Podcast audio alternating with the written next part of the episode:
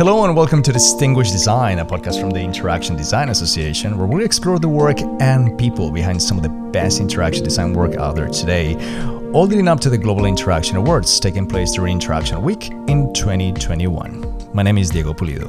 Now, as a reminder, the 2021 Interaction Awards are still open for submission right now. The deadline has been extended all the way to November 15th. It was originally October 31st. So if you want to shine a light on some excellent design work you're doing, head over to awards.ixda.org to submit before Sunday, November 15th at 11:59 p.m. Pacific Time. That is in the US. And of course, as always, a link will be available in the show notes. Now, Today's episode is a very special one because we have with us none other than the jury chair for the upcoming Interaction Awards. Her name is May-Li Khoe. Welcome to Distinguished Design, May-Li. Thank you so much for having me, Diego. All right. So, you know, May-Li has a wide range of experience all over the place in the design and technology spectrum as a designer, a researcher, developer, having worked in places like Khan Academy, Apple, Microsoft, IBM, just to name a few. She's also well versed in the arts. You know, she's a dancer, musician, even a DJ. I mean, I could really go on, but you know, before I do, May-Li for those of you who don't know who you are, would you tell us a little bit more in your own words about yourself? Yeah, sure. Thank you so much for having me. First of all, it's uh, really a pleasure to be here.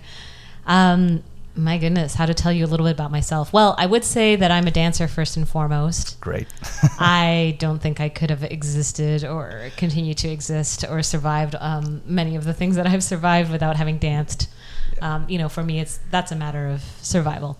Um, and I, I would say I probably started um, in interaction design probably as a child, messing around in HyperCard, making little educational games with Nice.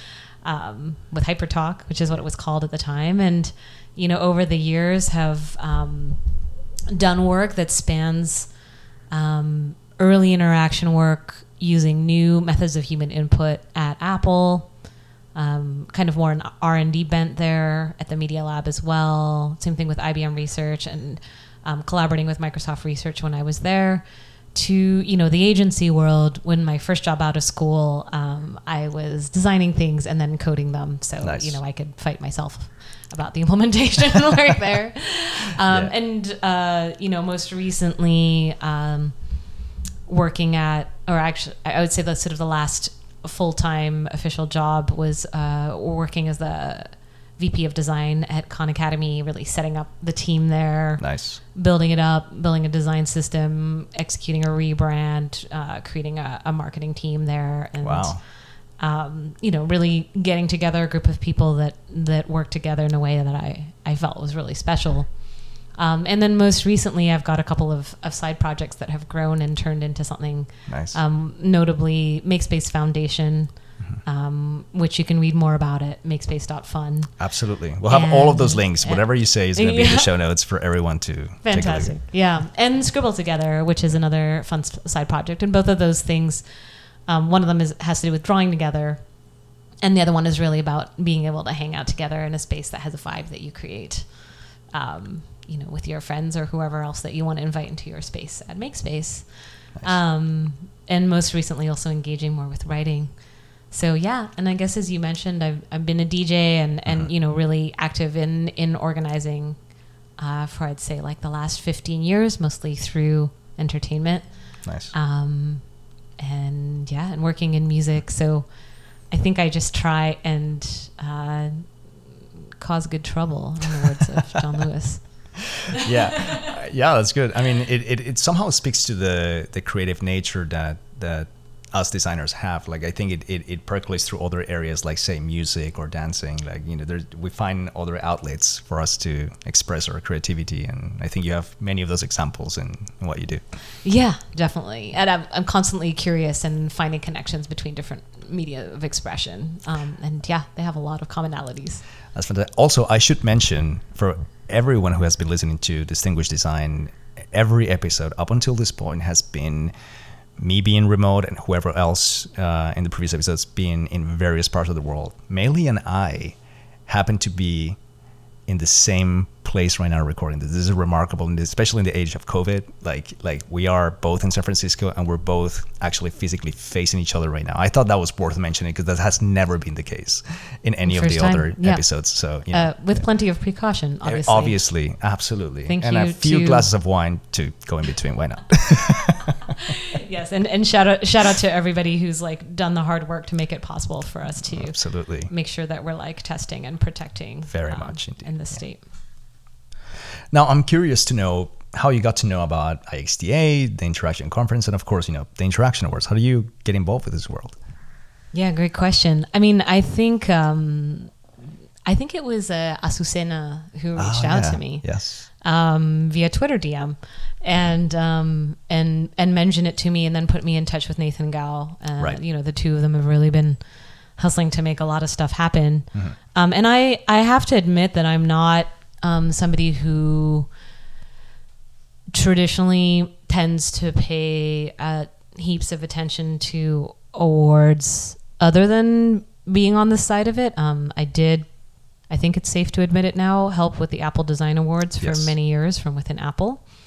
Um, and so when when Asu reached out and you know and I, I got in touch with Nathan, um, I- I got the sense that because IXDA is an organization that's 100% volunteer run, Yeah.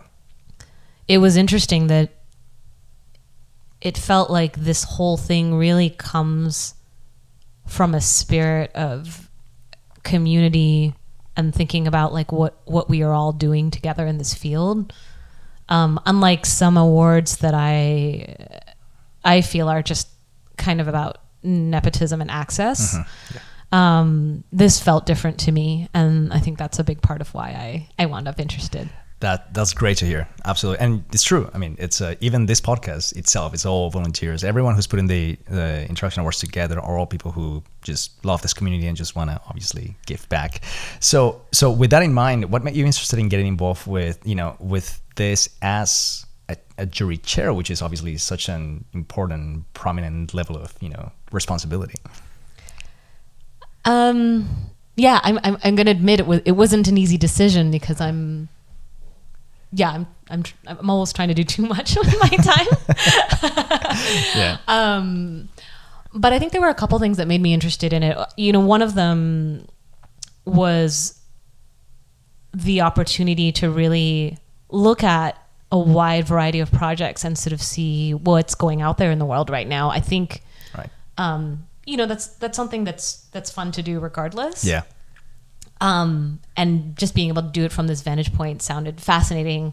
I think there's a part of me that's always wanted to be, uh, or that's mused about being a professor in this field. And part of what excites me about that is really seeing a wide variety of work and a wide variety of creative Yes. um, whether it's expression, uh, something that's driven from pure inspiration, or something that's really driven from like a, a you know a deep a deep need to solve something for you know the human experience. All of those things are valid and um, and I find really inspiring. So. So I was excited to look at that intersection of stuff, and then another big part of the experience of the responsibility of the chair, of course, is to um, to assemble the jury Right. and um, you know, I was excited of thinking about that too. Like, you know, how how can I find an intersection of people from different career stages, different fields of expertise, um, different different sectors, um, and different cultures across the globe who can come together and who are going to enjoy the process of looking across these things together. I think that's that was another thing that was pretty motivating. And then I, the last thing I'd say is that it's it, who writes history is important, and um, and I think that you know the I, IXD is is trying to play a really conscientious part in in writing that history. Um, so I think I'm excited to to help be a part of that, to help look at what you know what's getting what's getting lifted up, what's getting written down. Um, yeah. I'm also curious to know, in your own personal opinion, what role do you think the interaction awards play within the overall design community? Yeah, I think um, I think this is an interesting question because it's it's part of what motivated me to um, to be a part of this is is really that opportunity for everybody to come together and take a look at our field. Like, what are we doing, um, and and and where can we do better? I think you know, as practitioners, um, there's always been a debate. Um, uh, you know, it's been going on for some time. It's not recent, even though some people might think it's recent about ethics and design and the Right. role of design um, in our society. Um, I mean, it's been happening a lot with things like um, Facebook and the elections, or you know, the role of technology in something that touches all of our lives. So I'm sure that yeah, a lot Uh, of people may think it's yeah. yeah, a lot of people I think are, are, are recently joining this conversation, which is fantastic. Um, but I have seen literature that's I think at least a few decades old talking about how it's interesting that a lot of the times the practice of design is considered content free when really it's not. Um, so I think that there's there's a there's an opportunity for us to come together to think critically, to celebrate, to see the range of work that we're doing. Um, I think it's important that as a community we we stay grounded in our history, both as it's existed, um, as it's been written, as it's not been written, and maybe should have been written, Right. and as we are writing it today. And I think that, that this is a, an integral part of that um, that we have an opportunity to, cre- to create together. Um, Yeah. And that's a big part of what's interesting on it because obviously, you know, as humans, and you know, I say this, I've said this before, but like we Yeah. are people who deal in narrative. We are driven by stories. We're moved by stories, Mm-hmm.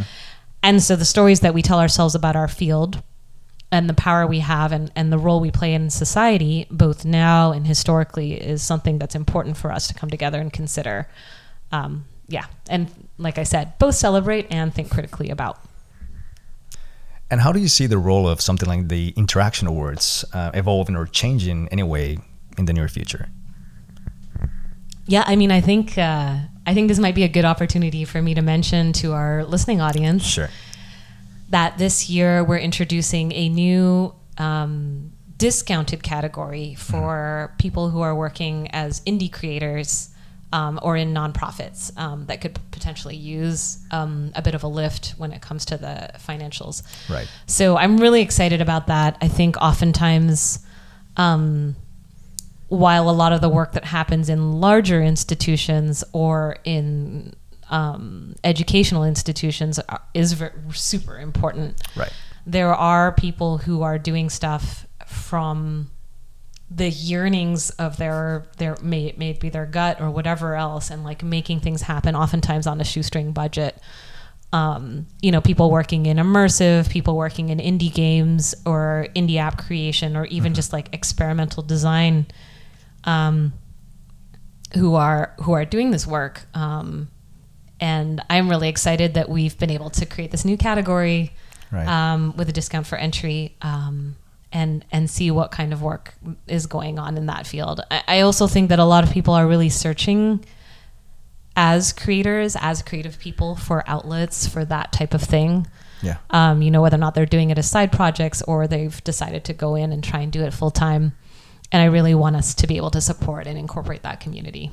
It almost feels like like shedding a light on a whole new undiscovered area. Like I, I can almost think of areas like music or gaming, even where the term indie really just means that there is this whole new world to be discovered. And I think this is a great opportunity for us to do this when it comes to interaction design as well. Absolutely. And as somebody like me who's always lived um, on the fringes slash in the borders between stuff, just for various reasons of my own identity or from like you know being a polymath, I'm I'm very excited to to bring in more people who are working out in those like sort of uh, undefined edges of of the field.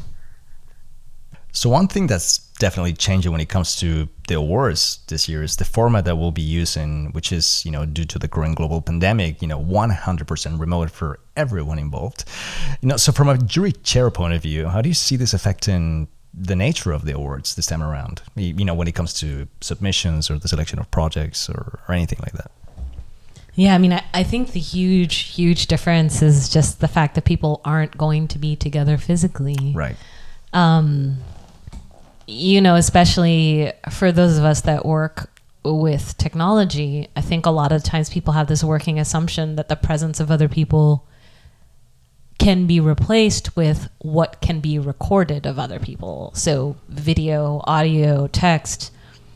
But I think we're realizing as people that there's something else that happens when you're Yeah. actually in person with people um, that we've yet uh, we've yet to figure out a way to, to convey within the digital realm, and all of that's not going to be happening this Yeah. time around, given the pandemic. Of course. On the other hand, I think there's some really interesting interactions that have come about Yeah. um, and I hope that um, there may be aspects that we can use. Uh, we'll see. Um, you know, for example, oftentimes in large group settings, uh, people in the audience don't have any voice at all. Yeah. Who knows? Maybe we'll do something creative with side chats or with conversations that are happening while something else is happening. It almost like evens the plane almost of the interaction level be- between everyone. Yeah. Some Yeah. people may be more comfortable, say, typing or expressing themselves via that way than, say, being in front of bunch of people, especially in a award setting, right? Absolutely. Yeah, absolutely. It's so true that some people are, are much more comfortable with nonverbal conversation, with typing, expressing themselves with, you know, what, whatever other creative means that a keyboard gives you. Um, so we'll see. I, Yeah. I mean, I, I hope that I hope that that winds up creating a whole a whole different kind of dynamic that that we're able to to leverage or, or uh, to do something to do something meaningful with. That Right. that would be my hope. All right. And since we're talking about the shape that the awards will take in the middle of this entire like you know world that we live in uh, with COVID nineteen restrictions and all that, um, I'm curious to know if you have any message in particular to the listeners who might be interested in submitting their project for consideration. You know, especially while we're all having to endure these difficult times in this very much unprecedented conditions. Yeah, man, that's a that's a great question. I I have a bunch of things that I'd love to say um, to those of you who are listening and might be thinking about submitting. You know, many of you potentially for the first time. There's a couple things. One is I think that as creators, oftentimes we're so much more interested in making the stuff than we are in telling the story about it. Right. And there's a lot of value in taking that step back, looking at your work, understanding what you were doing, why you were doing it, celebrating it, putting that story together. It's so valuable to do that, not just you don't necessarily have to think of it about some in some sort of like braggy way, Right. but it's this real opportunity to reflect and understand more about yourself and why you create. And it's also a chance to share because you sharing that work, you never know who else out there you might be inspiring to do something similar. Or you might be inspiring to like think about a similar problem space or help solve something that you're deep, deeply passionate about. Um, and I think that's really important. Um, I I think that I really for for most of my my time in creating, I think I really have been always surprised when something I've done uh, was paid attention to by by anybody else. Really, I mean, Yeah. um, and I think I tended to underestimate it. So, especially to those of you that might have doubts about your work, um, I especially encourage you to submit, to take a look at it, and to not. I mean, your inner critic is useful. Your inner critic can be your friend that drives you to do better work all of the time. Yes. And we all have one of those. And we all have one of those, but you need to not let that inner critic stop you from sharing the hard work that you've been doing. Um, so it, it's it's not a matter of eliminating that doubt or a matter of eliminating that inner critic. It's a matter of knowing when to let it not stop you from moving forward or from talking about your work.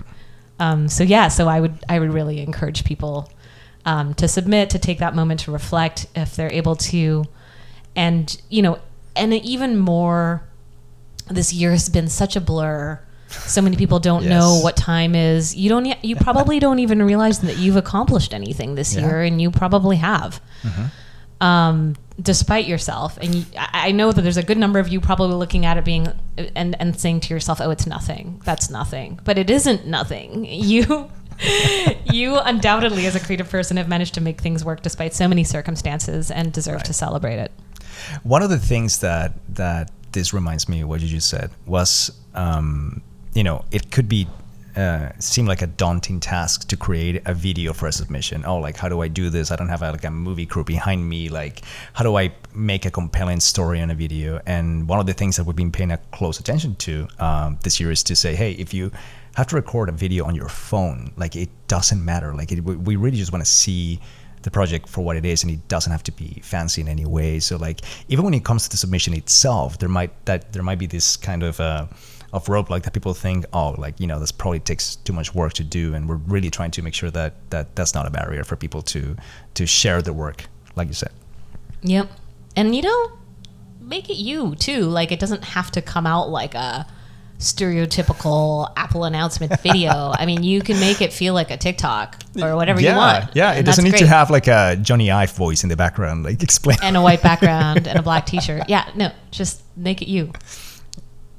You know, there's a great number of people every year who become aware that something like IXDA exists and become members of this amazing community and start attending one of the many events that the association puts together, like the interaction conference, for example. You know, many of them are students or simply people who are getting started in the world of user experience and interaction design.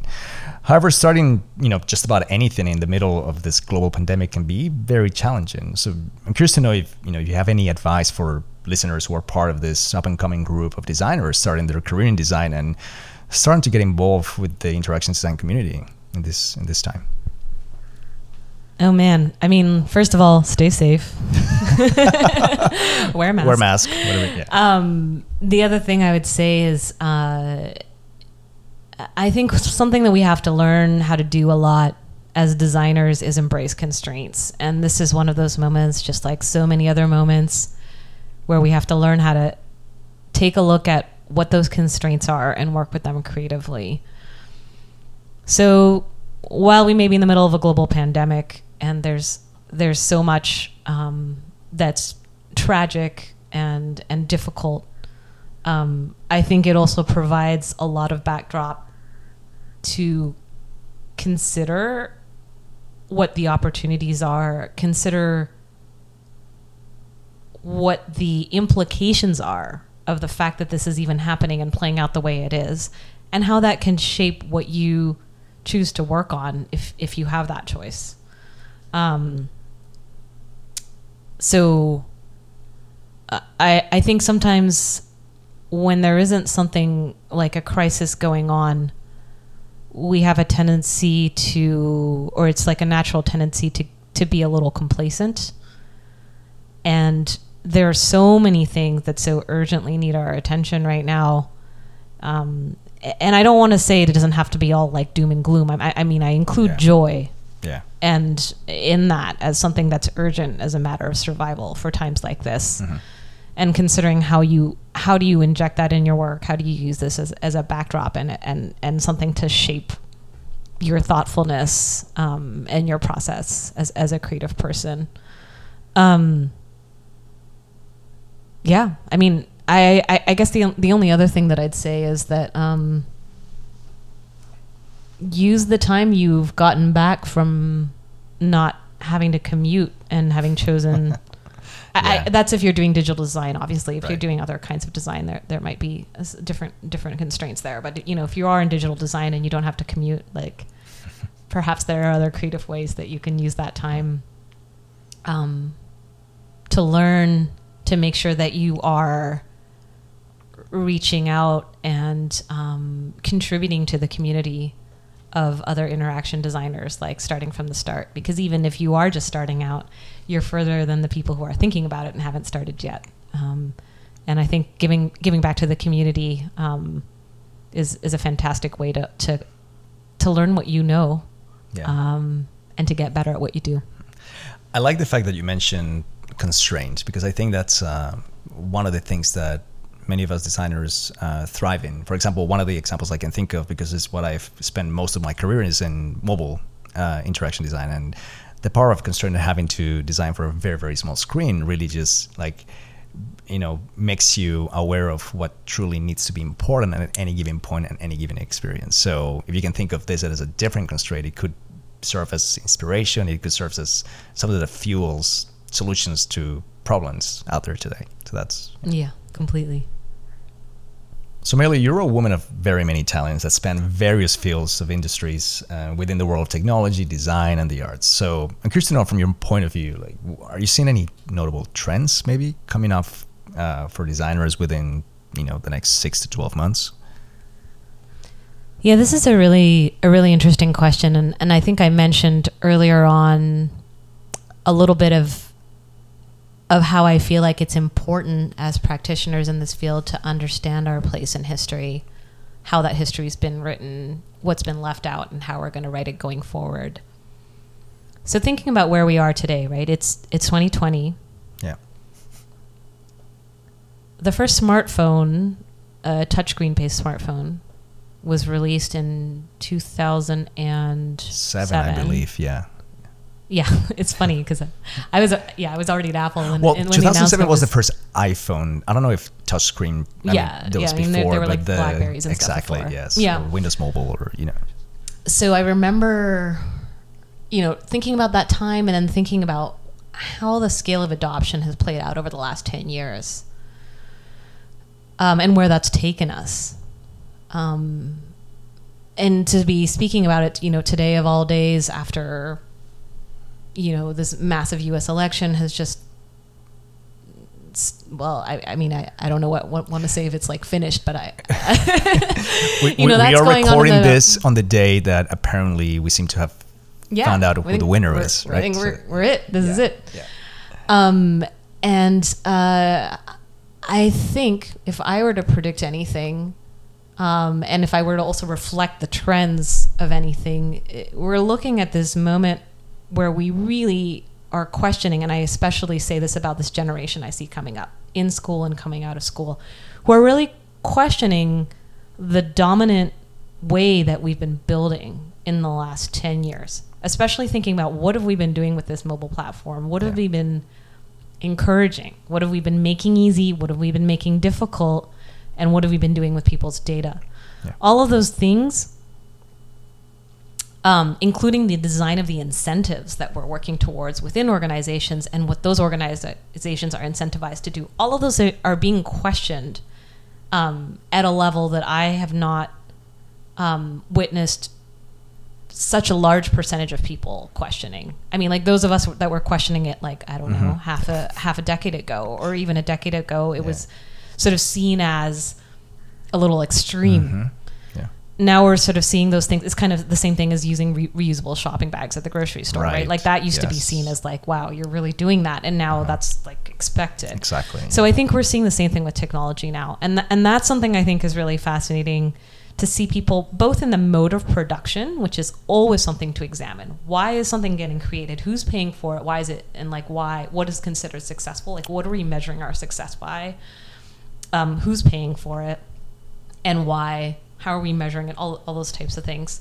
I think those things are getting questioned, and that's what I'm expecting to see more and more of.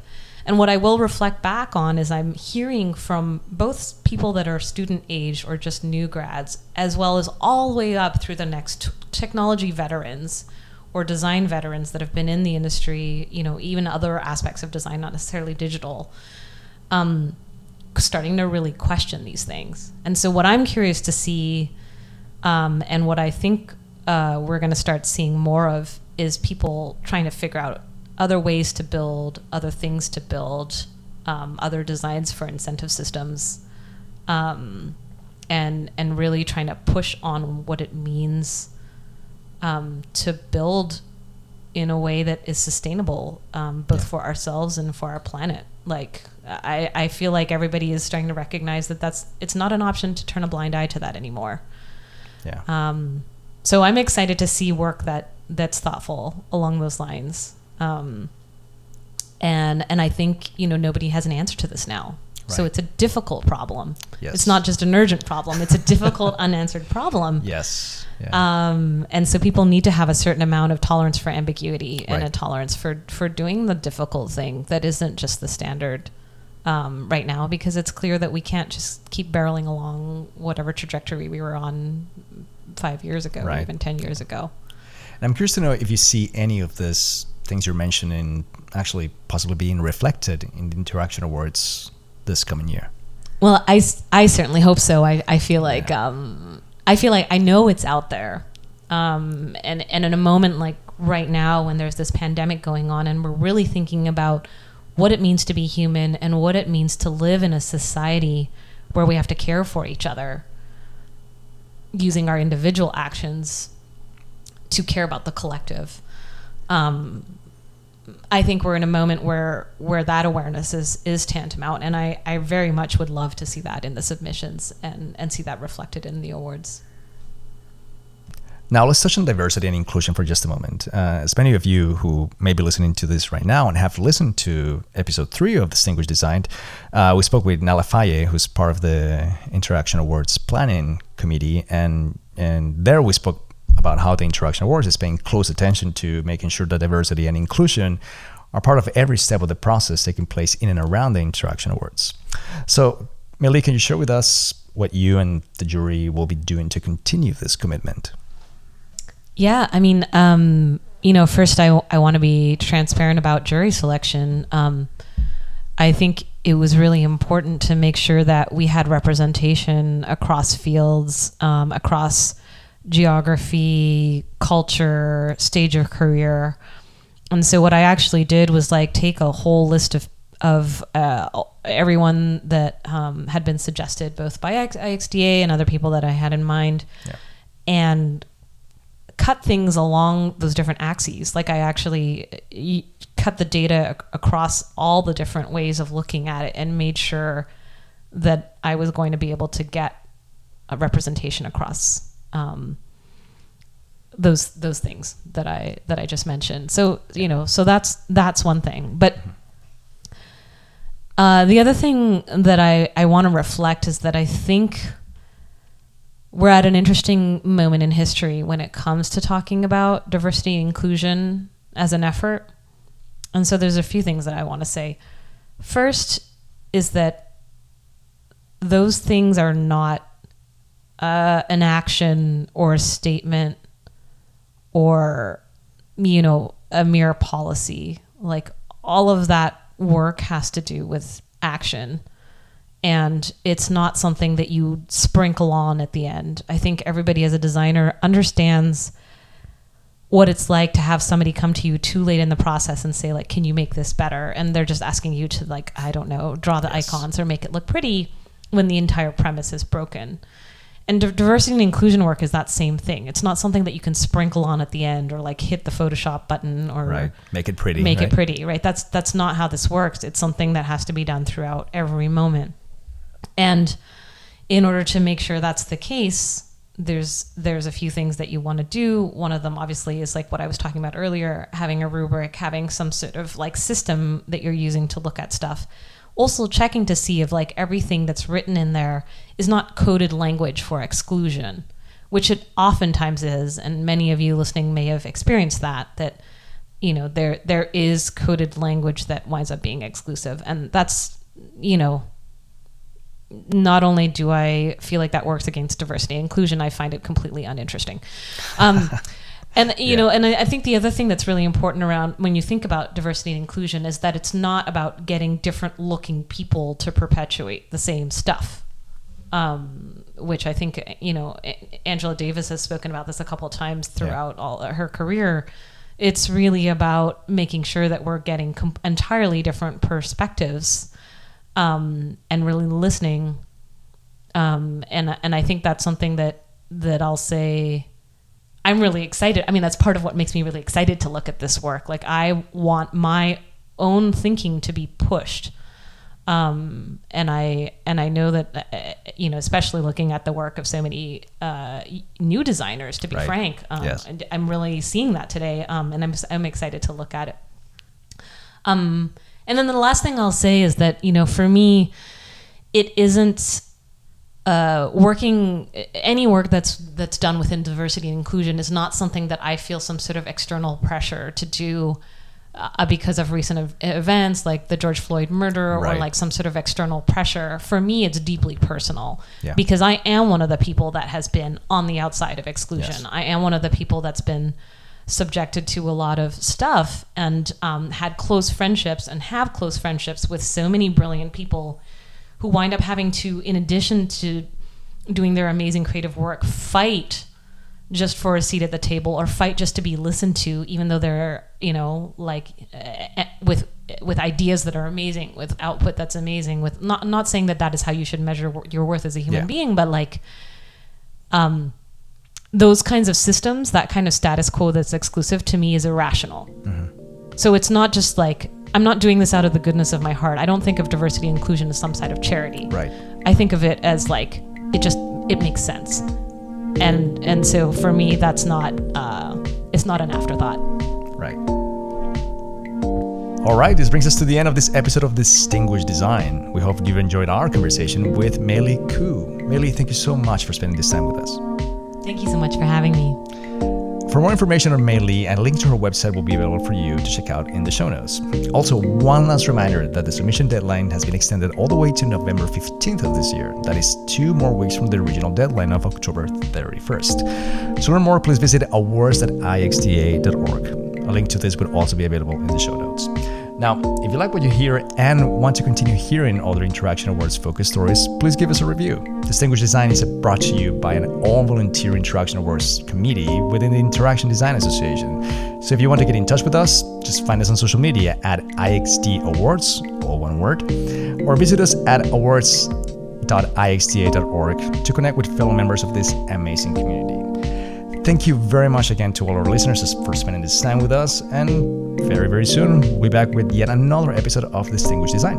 Until then, goodbye. Bye, May-Li. Bye. Thanks for having me.